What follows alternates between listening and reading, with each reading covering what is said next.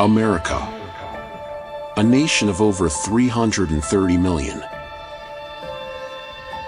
That's twice the population of Russia. That's a lot of souls. Enough to pack stadiums upon stadiums of people. So why are these millions of Americans stuck between just two colors when there is an entire spectrum to choose from? Where is the rest of America?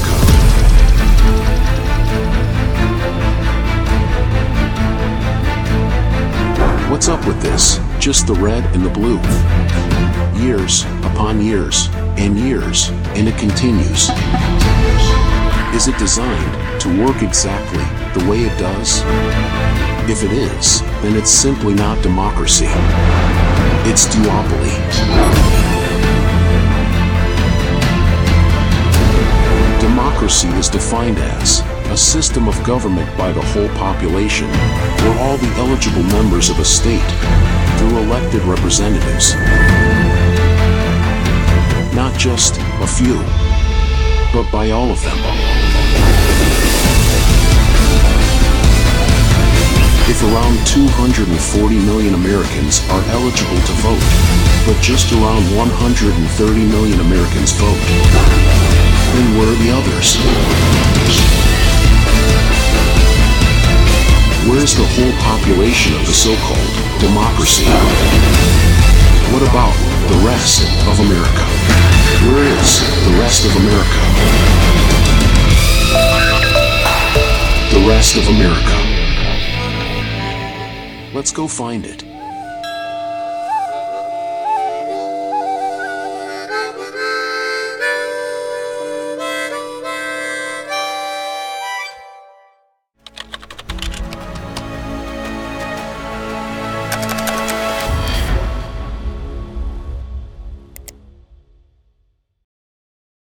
Welcome to the rest of America.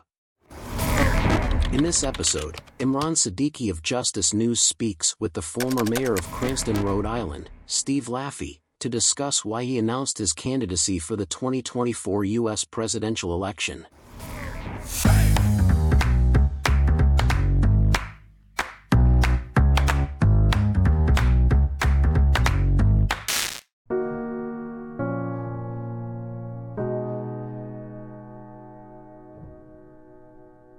Well, the country is basically bankrupt, and it's not bankrupt ten years from now or twenty years from now. It's bankrupt today. My family is from Pittsburgh, and Pittsburgh was a gigantic industrial city in the in the country, and uh, started outsourcing all the, the steel work out to China and stuff like that. It put thousands of people out of work, and that really hit hard. The thing is, a lot of people know they, they, they're in a wreck right now, and they're trying to calm their nerves down. You ride by and look at some of these beautiful homes at night. Uh, you only see one light burning, and that's in the bedroom. A lot of people ain't sleeping at night. We're depending on, we're depending on people that don't care about it. And they're making it more harder for us every year. Re- really just kind of destroying the morale of the American people. It's dividing us in two. I'd like to see them live in the lifestyle we're forced to live in for one month and survive the way we do. I don't know, what are you going to do? The whole world's a mess no matter which way you turn, and it's only getting worse.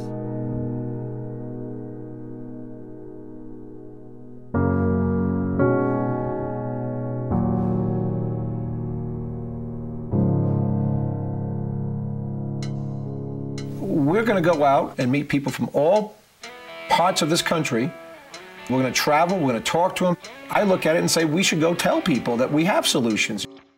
If the question is pick one nation state, but there's global pressure for the United States to get its act together. And you're going to be paying off all this this this debt. Because I'm not sure we can turn it around overnight. Sorry, well, we're getting two bad choices from bot politicians. We know that. We just want them to do their freaking job that we put them in there to do. You know, I'm risking my life fighting terrorists, and I came to my kids in a, in a good school, you know. I don't think we can make a movie about every single thing. I've already gotten calls in. What about the Federal Reserve? What about gold? What about the dollar? I, I think we have to make a movie about so people can have, have some construct in their head. Like, this is how we're going to have to do things. But then they've got to get home to see who's going to be the next American Idol or who's Dancing with the Stars, and that's great entertainment, but it's not Fixing America. Again, some people wouldn't like it. Lots of people wouldn't like it. It absolutely has to be done.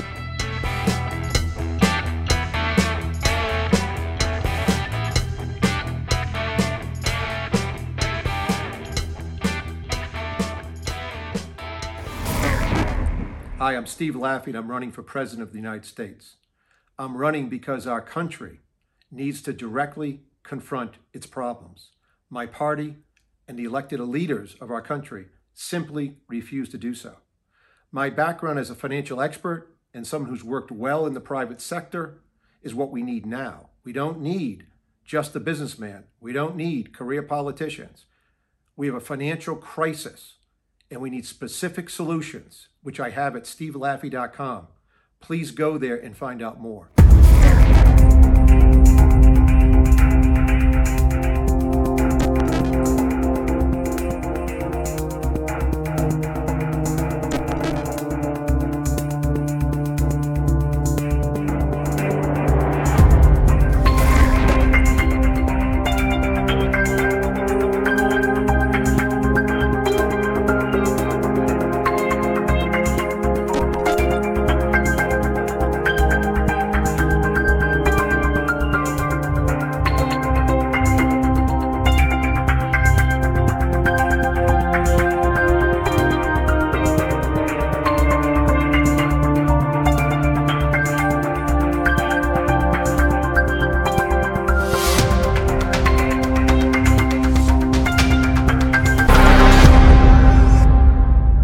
Steve Laffey is a Harvard Business School graduate and a proven financial expert.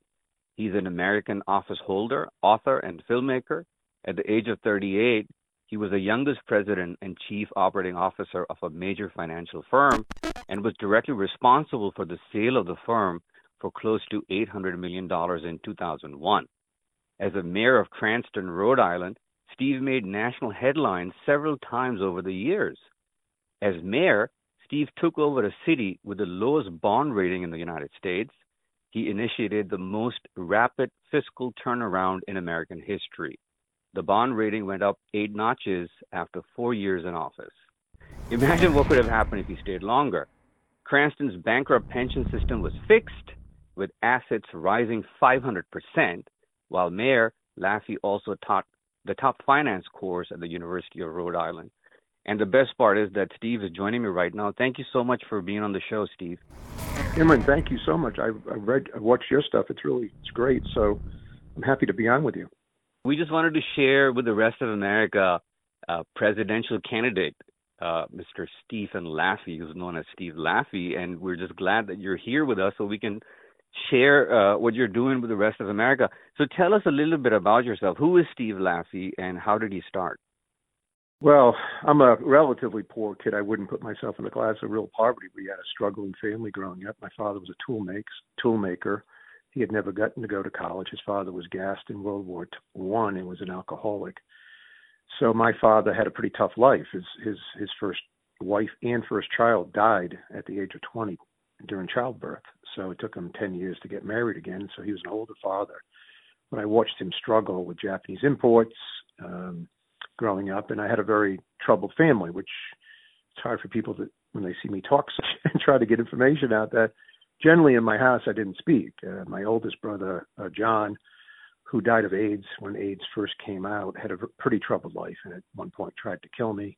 My brother, Michael, um, diagnosed with schizophrenia at the age of seventeen, eighteen, lived, lived, uh, lives uh, mostly in group homes, but actually was locked up in the criminally insane institution in Rhode Island while I was mayor because he tried to burn down the Institute of Mental Health mm-hmm. to escape, which is in Cranston, Rhode Island, while I was mayor. So my sister Mary, diagnosed with schizophrenia, lived in group homes and so forth and passed away. So, um, but outside my house in Cranston, Rhode Island, I had a great neighborhood and I spent most of my time there with no curfew and doing well in school, with great friends and people who, parents who served me. I write about this in my book, Primary Mistake. Mister Ordanker, uh, who was like a father to me, Mister Bennett, the Bennett famous hockey family where I went across the street, my best friend, Peter, who my oldest son's named after because Peter died and drowned with his with his skates on, which was the most traumatic, one of the most traumatic things, except my daughter's cancer that came along eight years ago in my life. But uh, but I had good public schools and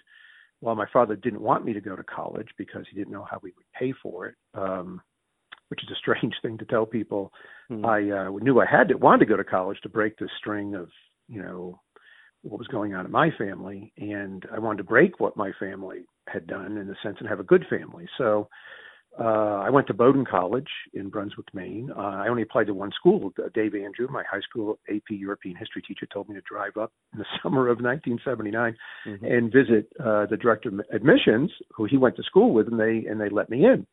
Um, my parents didn't come, which was very strange. And anyway, I did very, very well at school, mm-hmm. as I always did, was president of student council in high school and college, and um, and ended up at Harvard Business School at the age of twenty-two, even though I had wanted to be Milton Friedman. I wanted to be the next Milton Friedman in economics. Uh, but I applied to Harvard Business School because a person who I was graduating with told me at the end of our junior year that nobody could get in directly out of school. And boom, right then I said, well, I'm going to do that. And mm-hmm. and somehow I got in, even though I never took an accounting course, never took a business course, never had a, re- I mean, my jobs, you know, to go to Harvard Business School were the likes of like scraping pans at a bakery, cleaning a warehouse for three summers at United Parcel Service in Warwick, Rhode Island. So, you know, that's how I grew up. And my, you know, thing that I remember maybe as much as anything from my childhood was my high school principal, Joe Ventitullo, saying to me, I was president of student council, he said, Steve, the real problem is people like you leave Rhode Island, they never come back. And I always thought about this uh, because, you know, I had a good, successful career, mostly at PaineWebber, but then, mo- you know, most of my nine years were at Morgan Keegan, where I had met up with Alan Morgan, the C E O and founder of Morgan Keegan. When I met him, it was about a one hundred million dollars revenue firm. And uh, I met him on Good Friday of nineteen ninety-two at the Pierre Hotel in, mm-hmm. in New York City. And uh, he looked at me about fifteen minutes into it. Now, this was a guy that still sold stocks as an institutional salesman, sort of like you meet the, the president or C E O of I B M, and he's still selling computers back mm-hmm. in the day. Very unusual, honest. Anybody could look up to Alan Morgan. So he looked at me in about fifteen minutes into talking to me, and he said, and I won't say exactly what he said because I won't swear, but he said, hey, I thought this was just another B S meeting that, that Graves set up for me, but, but, but why don't you come down and be my partner? And I said, yes. I said, I have to, he said, what do you want? I said, I just want to tell you, I told him how much I made. I said, I want to tell you, just let me make one dollar more next year. And so I can tell my wife, this is my first wife, Sabrina. And so he said, okay. And it was really a handshake. I don't remember anything really being written down. Of course, I made much more than what I make it, what I was making, because I knew I would, by the way, working with Alan Morgan. Hmm. And it had one of those things where for nine years, even though uh, my first wife left me, which was extraordinarily traumatic, and took my five-year-old son, Peter. Um, but for nine years in the workforce, I did whatever I wanted. If I were to say to Alan Morgan, Alan, um, I'm going to go to uh, Scandinavia to get some business, which the firm had never done. He'd be like, why? I said, well, I think boop, boop, boop. And I'll go through a story. He'd be like, okay. I did international business with Alan. And then when I said to Alan Morgan, Alan, I need to be in management because one day I have to run the firm. So it has to happen relatively soon. We're the biggest producers in the firm. And he always had a way of dissing this stuff, like, oh, don't worry, you're so young. I said, no, Alan, in six months, I either have to leave or you have to leave management. I'm, he- I'm here to run the firm one day. And, he would, and so he would he would literally go, okay. And then, boom, I was out of the research department. Mm-hmm. And because of him and John Stokes, you know, Stokes was his vice chairman, but if you met him, you think you were met meeting, you know, um, you know, uh, Civil War Southern general with a beard and everything. It's John Stokes, deep voice. Mm. And he taught me a lot of stuff that I wish we, I wish Donald Trump had learned, but he taught me a lot of stuff like, Steve, you're taking over research. Now, listen, anybody, you, you're going to interview everybody, and anybody that doesn't fundamentally disagree, that fundamentally agree with you, we got to get rid of. after three months, after three months, it's your problem. And so he was right. See, this is the whole thing about management. Yeah. So I, I would I would come back to him and say, we got to get rid of these two people. He'd go, well, now listen, we don't throw people out in the street. So Mister Fish, we're going to get him a good severance and we're going to do this. But you're right. You're right about this. And so Alan would be distant on this. You know, he wouldn't really care.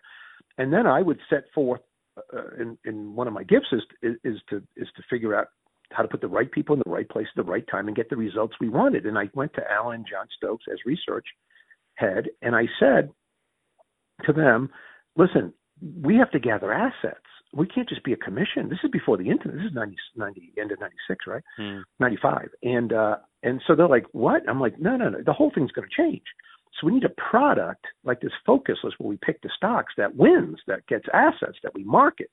So I became, other than what they were doing in the past, I made myself the sole decision maker, because when you have five people making decisions, no one really cares. Mm. It, it, just the way it works in business. So so we changed it. And we also changed uh, the way the analysts did business. It used to be, even brokerage firms today, they try to hide behind um, um, you know, rating systems. Mm. And they'll say, outperform, semi-outperform, mostly outperform. But no, no, no. It's outperform the S and P five hundred, market perform, underperform, and whatever is O, outperform the S and P five hundred. Every three months, if your stocks that you say will outperform the S and P five hundred do outperform the S and P five hundred, you're going to get a check, a bigger check. Mm. And we changed the compensation to reward stock picking. And guess what? A year and a half later, Joe Kernan, C N B C, nineteen ninety-seven in the summer, picks up the newspaper and says, Morgan Keegan has the best stock pickers in America, not Morgan Stanley, Morgan Keegan. Mm. And and so that product, that product helped us gather assets. So I know I'm only talking business, but then, you know, it, I took, that's how I took over every division. You know, I took over the trading after they lost four million dollars. I took over institutional sales. Um, I was made president, chief operating officer after literally telling Alan, Alan, I need to be the president of the firm. They had left it empty for three years after uh, Bill Dupree, one of the founders, retired. And he says, oh, you know, Alan had this way about him. You're too young. You're too this. And I laugh about it now because that was just his way. It's still his way. He's a wonderful, wonderful man. And I would say, no, I'm not. And I would say to him, Alan, you flying at forty thousand feet, and all these Memphis people, I'm the only one educated basically north of the Mason-Dixon line. I'm the only one who talks like this with a Yankee accent. And so and so he would be, I said, I'm the crop duster. You know how we argue in meetings and people are horrified? He goes, yeah, why do, why is that? Because they kiss your butt. They think that's the way to the top. Me, I'm just telling you the truth, mm. and whether you like to hear it or not. And so next day he comes walking back in. Okay, you're going to be the president and the chief operating officer. We've never had one before. I need you to get to the bottom of everything going on in this firm, where all the money is and so forth. Mm-hmm. But give me a month. Don't tell anybody, because there's about a dozen people who think they're going to be president, and I've got to make sure they think this is good. He was a genius at this.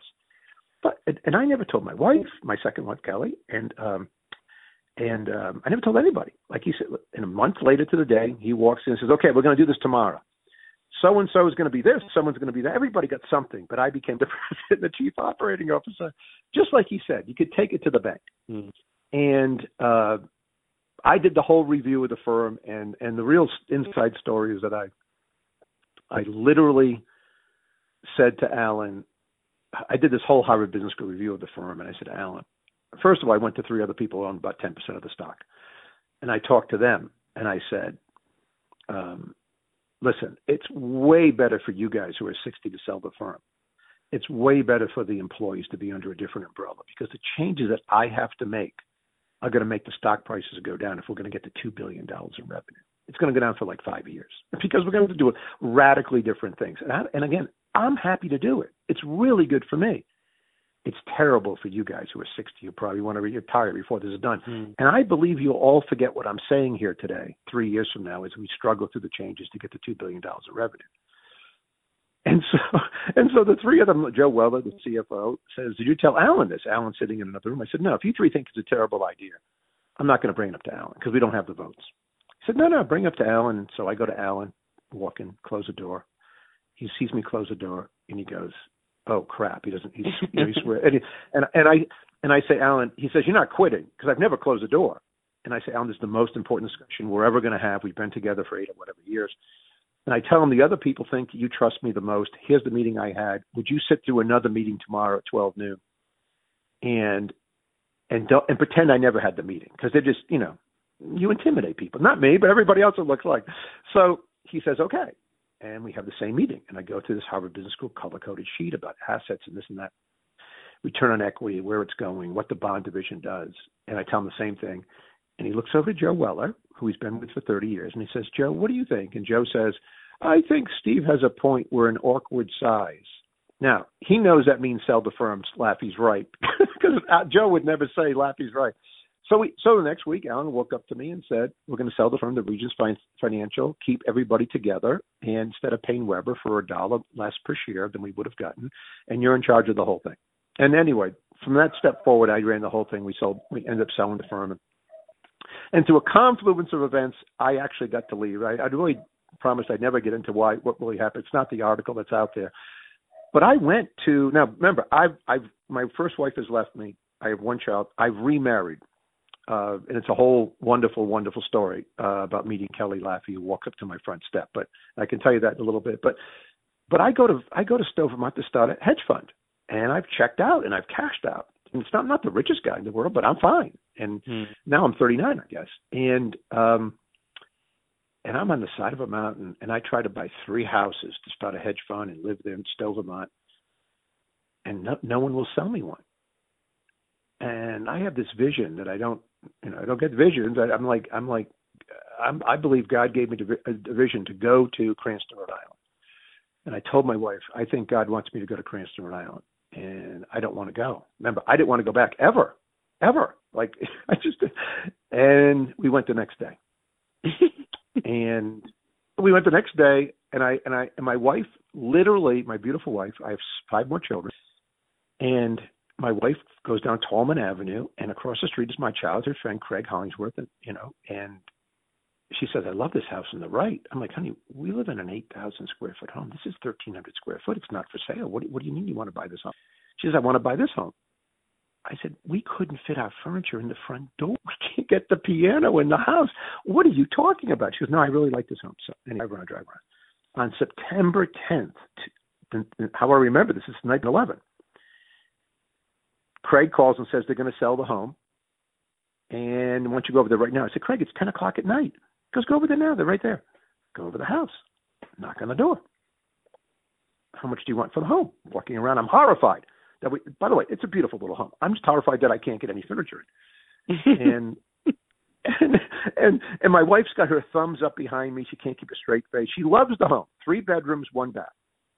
A bedroom that I'm going to sleep in for nine years that when I get off on the right-hand side of the king-size bed, I smash into a wall. Okay? So, so again, I'm not, I, I grew up with nothing. It doesn't bother me. It's totally fine. But I'm like, what are we doing? And so he says, I want one hundred fifty-four thousand dollars. I shake his hand. I'm like, all right, we buy the home. And we buy the home, and that's it. That's where I lived for nine years. And about two months later, not still not knowing why I'm in Rhode Island, Cranston's missing ten million dollars oh. in an article. So I go over to City Hall. I walk in. And I said, give me an audit. I And they said, they don't have one. They don't have one for three years. I said, ma'am, ma'am, we're not talking about a hamlet with eight people living in it. eighty-three thousand people live in this city. It's illegal not. I, I, I come from this business. Mm. I understand. It's illegal not to do it. Well, the computers have been slow. They hand me a nineteen ninety-eight audit. Oh. This would have been October of two thousand one. I called my wife, who went back to Memphis. Our, our home was selling, I guess, and she was back in Memphis for a couple of days with the kids. I said, I know why I'm here. I'm going to be the mayor. The city's going bankrupt. They just haven't told everybody. Man. Anyway, I become the mayor. And I become the mayor. Um, it's in my book, Primary Mistake, where no one wants me to run the Cranston Republican Party. In fact, they tell me I can't run. And I think there's some like law that I can't run because it might be a residency requirement, right? But no, they have their hand-picked candidate. This is the corruption I've dealt with from the very beginning, right? Mm-hmm. And I say, I finally figured out, and the guy who's supposed to run, hand-picked guy, he starts crying, and he he runs out, and they left with me. And the city does go to the lowest bond rating in America as I run, and the Providence Journal keeps putting Cranston Financial Crisis on the top of every article, giant letters, big red letters, Cranston Financial Crisis. I jokingly say Cranston East Basketball beats Cranston West Basketball, Cranston Financial Crisis. It wasn't quite like that, but everybody is now focused hmm. at, in something that hasn't been seen in a long time in America, where you have a debate for mayor, and thirteen hundred people try to get into a room that holds eight hundred people. Cranston East Student House, uh, the, the the main room in Cranston where I went to high school, the auditorium. And and so I win the race, to be the short version. I win the race that I'm not supposed to win, and I win it on a, on a program that goes like this. I'm Steve Laffey. I'm a financial expert. I grew up here. I will fix it, and you're not going to like anything I'm going to do. Man. And that's that's the campaign. And and and you'll like it. You won't like it. You won't, I'm Steve Laffey. You know, I didn't come home to live in Detroit. These are the phrases that I said a hundred times over and over again. And but when I'm done, you'll thank me. And so we win the race, we fix everything. And and, mm-hmm. and, and by the way, the things that I remember are not really fixing the city financially, you know, but I put the right people in the right place at the right time. You know, uh, for example, uh, I, I know to get the bond rating up, I need a finance director who knows what he's doing. I call S and P, I call I call um, other rating agencies, Moody's, said, who's the best finance, finance director in America? And they're like, um, it's Jerry Barron.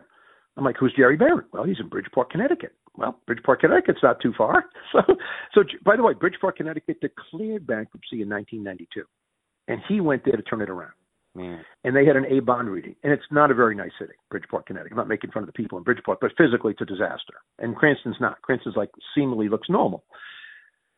So I take the Auditor General. I grab the Auditor General. We drive to Bridgeport, Connecticut, and by the grace of God, Jerry Barron has a home in North Kingstown, Rhode Island, and we convince him to come back and be the finance director. And he's about a six foot seven, four hundred pound man. And part of his contract, he needs like a special car that he can sit because he's so giant. And anyway, he's a he's a wonderful man, and he's very helpful to get the bond rating up. But see, that's what I do. Like, I think these things through all the time. Like, I'm always thinking these things through. How do I do this? What would be the focal point? What would be the what would really matter to get the bond rating up? Because if we can't get the bond rating up, remember the city of Cranston was borrowing three month money at tax equivalent rates of fifteen percent before I was mayor. Three month money at tw- so. So I would walk around campaigning sometimes with a baseball bat because people would say, Mister Laffey, you know, what's really going on? I said, well, you know how someone might lose, you know, betting on football five straight weeks in a row and you didn't pay the bookie and a guy named Benny shows up with a baseball bat? Mm-hmm. Oh, yeah, yeah. And I, I go, it's something like that. That's how bad it is. That's how I, I mean, I have a gut because of where I grew up and how I grew up. I have a guttural way of explaining things, you know, that. You know, I didn't go to Deerfield Academy. I went to Cranston High School East. And um, um, so that's who I am and was very successful. And but I don't really remember so much the financial stuff. And it gets into why I'm running for president. I remember things like there's a flood in Cranston and I'm, I'm trying to stop the flood and bring up sandbags. And, I'm, you know, a lady drives into the flood and she, I'm yelling, don't drive in there. It's her car and I got to get her out. And kid and we put her in my car and she's scared that her husband mm. is going to be so upset because they destroyed the car and we get her back to the house and I tell the husband there was no way she could have avoided it. It just happened so fast. And of course it's it's a bald-faced lie. I mean, I'm, I'm not, you know, and she's like gives me a hug because the husband's now not all the way home. These are things that you remember, you know. Uh, I remember, uh, I don't know if you know about my, my travels to Guatemala or to Mexico, into, into Mexico, but those are like the focal point, you know, um, I, I, I become the mayor, and, and in January, February, March of becoming mayor, a guy wants to see me. And I'm like, sure, Gordon Duke, come on in. And Gordon comes in. And he's showing me photos from Guatemalan newspapers of what ambulances look like. He's got a stack of them. And I'm like, oh, he's going to ask me for some money, and I'm going to give him some money. It must be some charity. And he's like, look. And so the, so the, the ambulances on ambulances, they're pickup trucks. And I'm like, okay, this is great. He goes, well, Mayor, I've spent years, I'm a former Providence fireman, years trying to get somebody to donate some extra vehicles, ambulances, mm. uh, fire engines, rescue vehicles, anything to Guatemala so that they could have something to put people in rather than pickup trucks when a flood comes or someone breaks a leg in the rural areas. I'm like, mm. okay. I pick up, I pick up the phone. I call the fire chief. I said, Chief, do we have anything extra like an ambulance we could give to someone? He goes, yeah, we do. I go, what is it? He goes, an ambulance. Why can't we use it? Well, it's too old. Legally, we can't use it. Can we just give it to someone? They want to go to Guatemala and help people? He goes, yeah, it's less worth less than whatever, a thousand bucks, so we can do what we want. We don't have to go out to bid. I said, okay, can you get it ready for this guy? He'll come pick it up and take it to Guatemala. He says, okay. I said, can you put some tires on? He's got to drive it all the way to Guatemala. He says, okay. And and so and so so here's the story. The following Friday, he comes by, and I think it's going to be Gordon Duke and maybe a guy. It's not Gordon Duke and one guy to drive it. It's like one hundred fifty to two hundred Guatemalan Americans. There's Miss Guatemala, Rhode Island, with a baton and a crown. People are singing. People people are dancing. Mm-hmm. And they have people with, with, with real documents from Guatemala saying they can bring this to Guatemala. And I'm stunned. I'm like, I have no idea. I'm busy with the financial stuff. And people are yelling El Carde, El Carde, which I guess means mayor in Spanish, right? Not the mayor, just the mayor. mm. And so off they go. And, and by the way, all of a sudden, he says to me later in the year, now, reading mass, they got to give me a firing. I used the Republican Christian Conservative as the axe to get people to give me stuff. They wouldn't even meet with me. When I say Steve Laffey, Republican, they're like, oh, no. So by December, I found them six more vehicles, and I lead a parade of twenty-one vehicles to go to Guatemala, out, out of the city. So, by the way, I become so popular that Democrats are going crazy, like, what's going on? I become with, with, with Guatemalan Americans, or these people, all just people, hardworking people. I'm on Guatemalan radio stations that happen in people's basements in Cranston and in Providence. And someone has to translate because I took five years of Spanish, but I can speak four words. So, um, so it gets, by the way, it gets to the point where now um, I we find an old fire engine that needs to be fixed up. My buddies and I contribute like five grand. We give it to a Guatemalan guy. And now the Democrats say, oh, no. This is too much. They try to sue me. They go after me, the Democrats, which is a giant mistake. What? They, they don't want me to do this. They say I'm stealing from the city. So I have to hire a – luckily in Connecticut is the guy who evaluates fire engines for the nation, I guess. And we get him, and I pull up a – you know, I have a big – this is all in the press, by the way, all stories, all in all over Rhode Island, where I hold up this thing and say, we just spent fifteen hundred dollars to find out this fire engine was worth six hundred bucks. Mm-hmm. Like, you people are clowns, you know? So this stuff happened all the time, but I remember. And by the way, it went, if you go to, I think if you go to Antigua, Guatemala today, that thing is there. Now they want me to go to Guatemala on a diplomatic mission. I go and meet President Azul, who's now the mayor of Guatemala City. He's the former president. We give him gifts. He gives us gifts. We go to Antigua, where it becomes a sister city. So these things are like, you know, these are things that these people have finally had someone who said, someone's paying attention to me. Mm. Like, Like the Guatemalan Americans in Rhode Island. Like, someone's paying attention. We're not forgotten people. These are the things I remember the most. I know I went on too much, but this is who I am. This is why I, you know, this is why I'm doing what I do and why I haven't started to make money ever again. Um, because these people are what really drive me, whether it's the people from the movie. And I'll stop there to tell you, but that's, that's me. That's, this is, these are the things I remember, you know. Um, and then, of course, I left Rhode Island after losing a Senate race. And that's a whole story to the book and whatever. But, you know, I, I, I left in two thousand ten, and I left after giving a speech that went something like this. You really only want me when you have a financial crisis and you want to fix it. In Rhode Island, you don't want to fix it. But I can't bring my children up here. It bothers me too much to watch the whole state crumble. But I don't see any way to victory to become the governor for, for, for, for me, because you people don't want to fix it. Cranston did. But I thought, and by the way, I thought if you, like in business, if you fixed an entire city, you paved the roads again. You you you took the Park Cinema and helped the guy rebuild. This is the giant cinema that was bankrupt that all of Rhode Island knows, right outside of City Hall. Uh, a wonderful man, Patel, put in eleven million dollars cash to rebuild it. And and basically, by the way, the people in the city council, like, they hated him because he was an Indian American with a thick accent, a blonde mustache. Mm. I'm not, I think racism in Rhode Island is way worse than in the Deep South. I always felt this way when I came back home. Um, So, so this, this is who I am. This is The Rest of America on global crossover dot com and justice news dot net with Imran Siddiqui in Washington, D C You're listening to a conversation with the former mayor of Cranston, Rhode Island, Steve Laffey, the Republican presidential candidate for twenty twenty-four.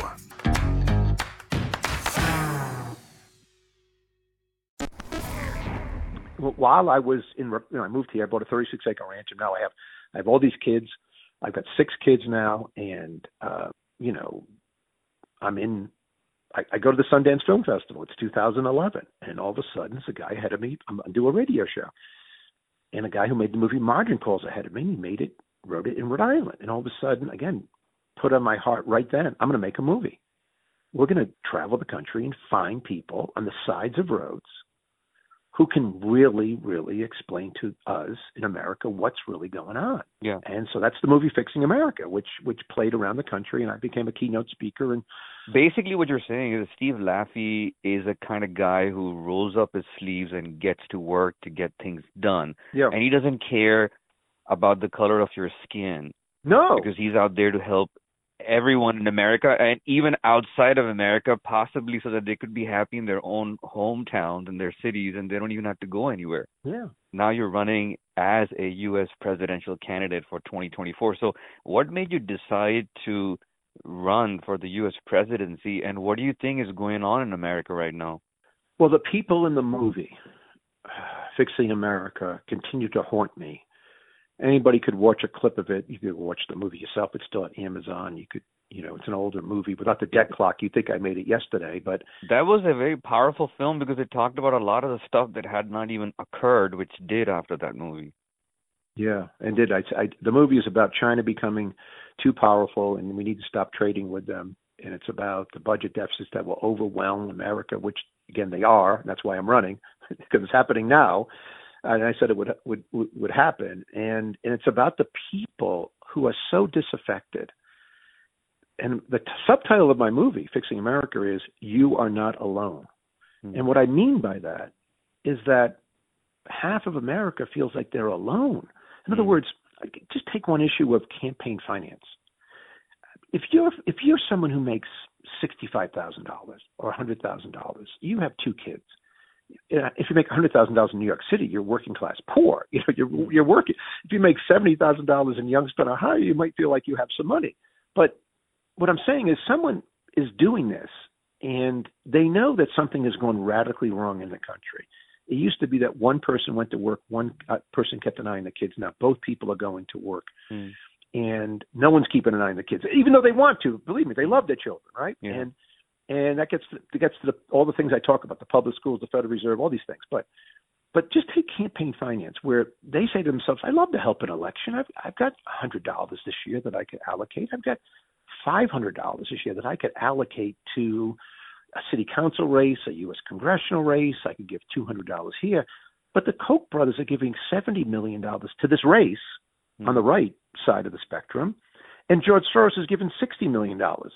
What the hell am I going to do? That's what people think. They're like, how could I make a difference?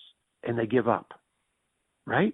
Mm. They, they, they see the P P P program happen, and they see eight hundred billion dollars get spent, and it goes to friends of J P Morgan. Even N B C calls it the greatest fraud of, the ge- of a generation.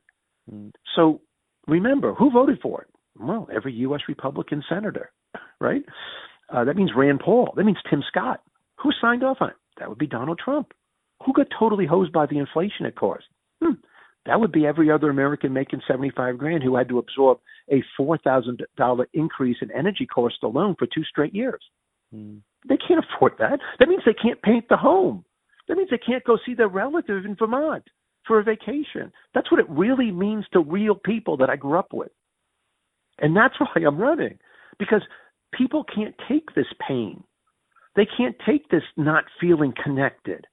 They they don't know what to do. They're totally disconnected. It's half the country, maybe more than half the country. And that's why I'm running, because what we have to do is restore the middle class. Hmm. Remember, the middle class was set up after World War Two, in a sense, with the G I Bill, people coming back home from the war. They could go to college. They could buy a home. And it was set up to do that. And then it was totally destroyed for three, three, in three ways, and, and probably twenty. But the three ways, and the reason I'm running, and the reason at Steve Laffey dot com, it's right there in front of you, of, of the major issues. One would be the school systems. Public schools used to be good. Mm-hmm. And many parents think that their school system must still be good. There must have been a P T A meeting sometime, you know, in the last ten years. I just missed it. I'm too busy. Folks, there was no P T A meeting. They don't have them anymore. Mm. They they don't have parents come in and get involved. They don't want you there, right? And yeah. Someone's watching a rerun of Little House on the Prairie and saying, oh, my school's sort of like that. No, it's not. There's policemen in schools. The whole thing is gone. School and it's not about, happening. by the way, just – yeah, it's not about, by the way, the Republican governors who say it's woke, it's woke. that's six problem. And if they fix the wokeness, quote unquote, whatever that means, the governor of Virginia, the governor of Florida, they they still have terrible public schools. Mm.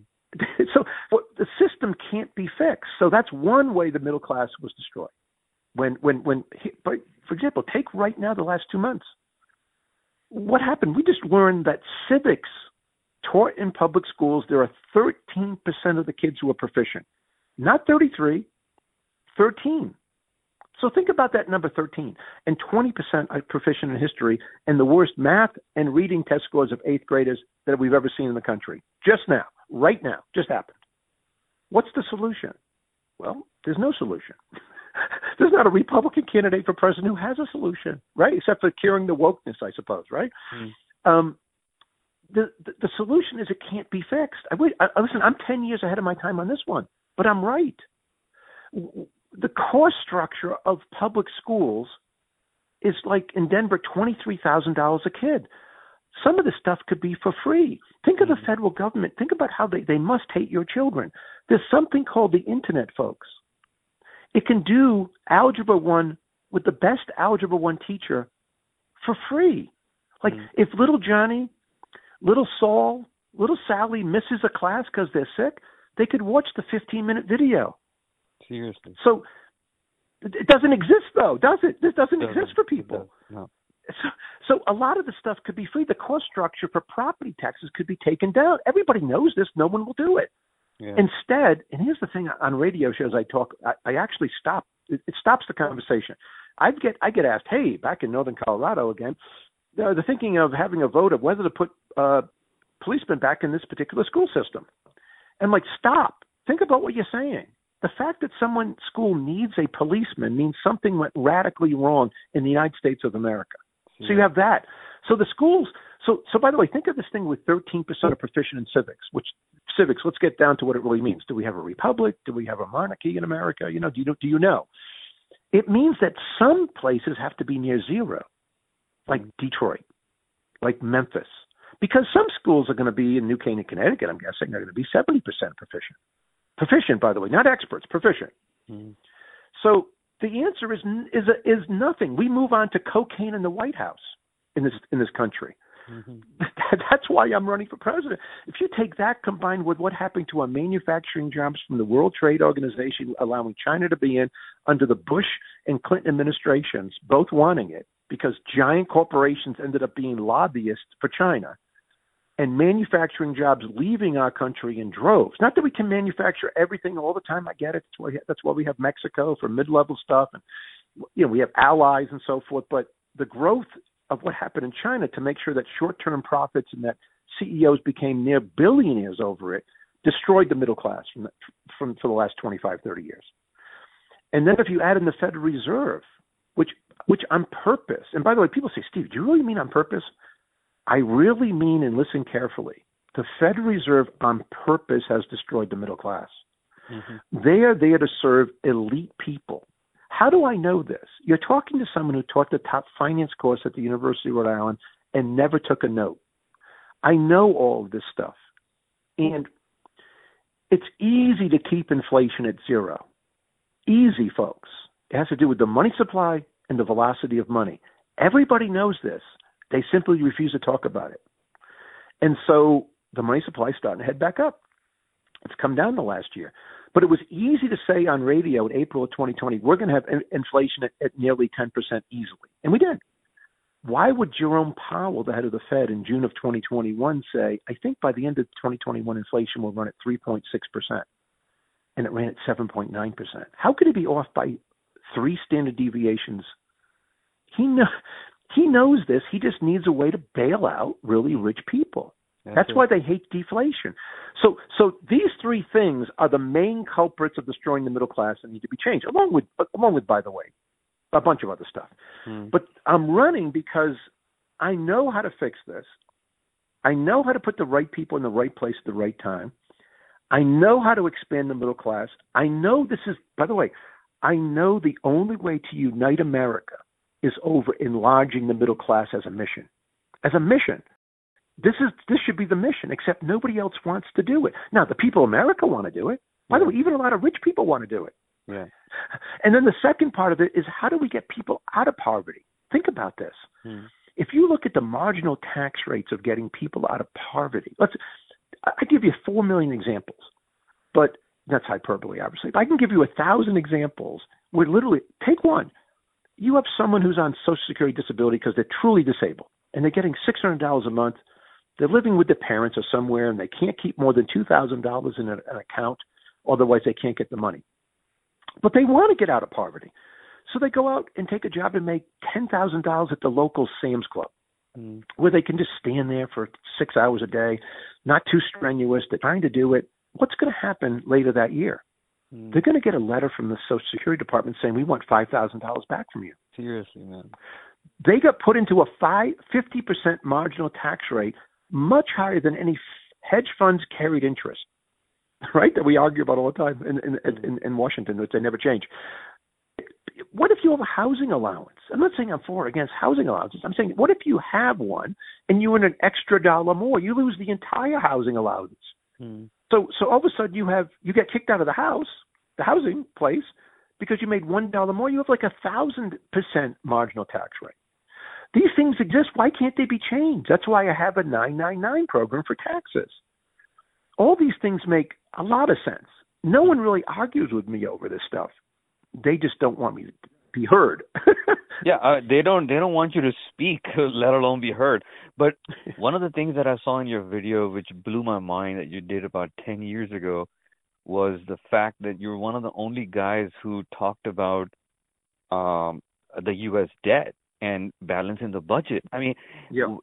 you you're one of the only guys who talked about balancing the budget, as far as I can remember. And you made it sound so easy. And it made sense. So tell us a little bit about that. What is going on with the U S debt, and, and what's going on? Why can't the government balance the budget? Well, it can. It can. It just so so.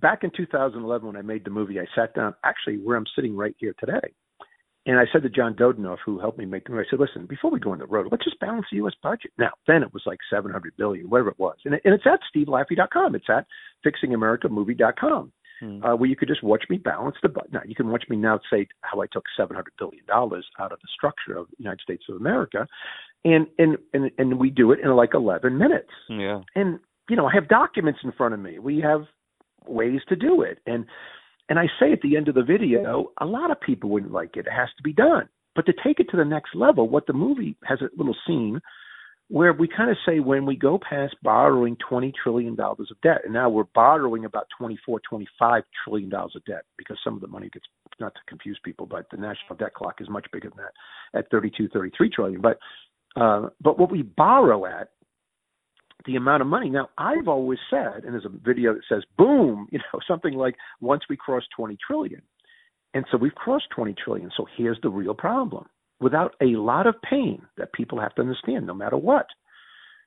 Mathematically, we can't get back to normal. In other words, let's talk about just twenty trillion dollars of outstanding public debt, and say we borrowed at the – say we went back to normal. Normal is that the United States of America borrows at roughly six percent over the last thirty-five years. Forget the last twelve. The last thirty-five years on average we borrow, and we borrow by issuing on average fifteen-year Treasury bonds, because we have thirty-year bonds and we have one day, one month bills, right? Mm. And what we call notes, that Treasury notes start at one year, let's say. So right now the situation is this. What if we borrowed at normal on twenty-four trillion at six plus percent? Folks, we've already gone from two hundred fifty billion dollars in interest cost by keeping rates at zero. Borrowing on average at six years, not fifteen years. So the rate, what we call duration risk, you know, the fact that we're borrowing so much short term, because no one wants it. No one wants it. No one wants thirty-year bonds, all of them at, at, at three percent. They'd want ten if we had to issue all of them at um, thirty years. So we have a duration risk that's happened, and we have the amount of debt that's now twenty-four trillion dollars. Yeah. So we would actually effectively have to take interest rate, interest on the on the as part of our budget, which at two hundred fifty billion dollars went to three hundred thirty-seven billion dollars, and this year will be about seven hundred billion dollars. Now remember, Social Security is near a trillion. So we're approaching a number that's going to approach Social Security payments. So it's what we call the crowding out effect finally happening. It's finally happening because now if we went to normal, say six percent, the interest on the debt would be one point three, one point four trillion. Mm-hmm. That would be the biggest line item in the budget by far. Now, that's an extra trillion over, say, four years ago. Yeah. But we haven't grown the economy by it. We haven't grown the, the the amount of money we take in and receipts by a trillion. So where's it coming from? Well, it can only come from people accepting more dollars.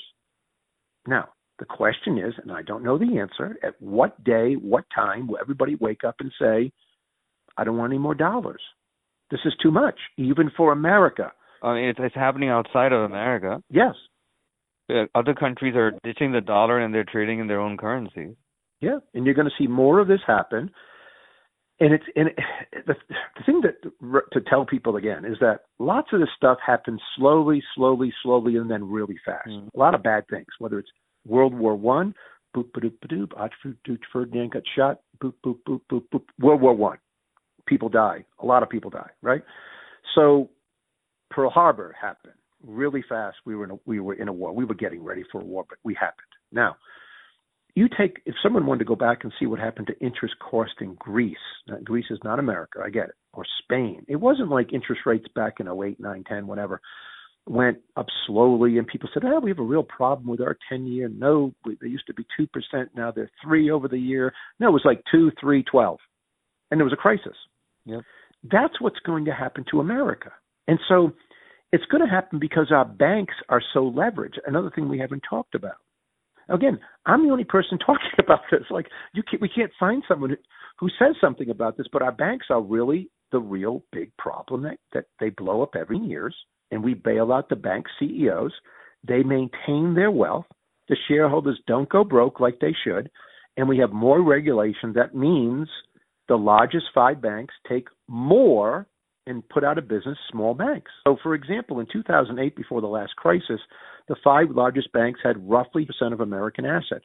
Way too big. Mm. Today, after regulation, they have seventy percent, same five banks, mm-hmm. of, of U S assets. Is that crazy? It's crazy. It is. How crazy. Could we? So they're obviously way too big to fail, and we need a different system. Limited purpose banking, break up the banks. There's a lot of things we could do, and and we should do, but there's no interest in doing it because most Canada gets the, get their money from these large corporations one way or the other, through the individuals, through a rich C E O saying, I'm backing Ron DeSantis, whatever, right? So that's how they get their money. And this is the conundrum I'm in to run for president. I don't get my money that way.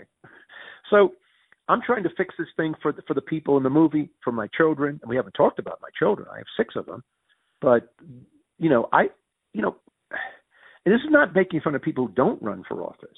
But I'm not a career politician. I simply said to myself when I went back to Cranston and became the mayor, wow, there's a lot of problems. How do I, with my background and my financial background, help people?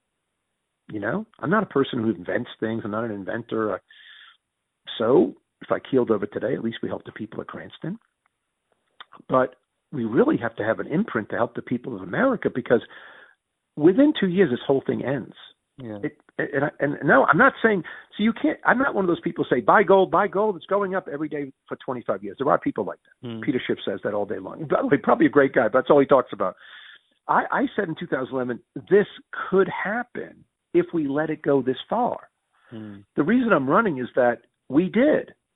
And so, yeah. so there should be somebody who takes the nation by storm, who people say, wait a second, I just read, and p- people ask me about my website, Steve Laffey dot com. Had a guy over here yesterday, why does your stuff go back to like two thousand eleven, two thousand seven? There's videos.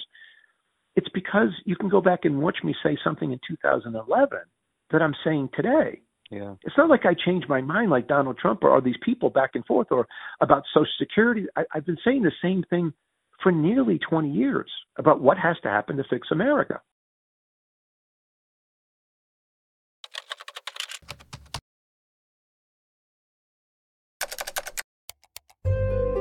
Welcome to Global Crossover, the intersection of peace.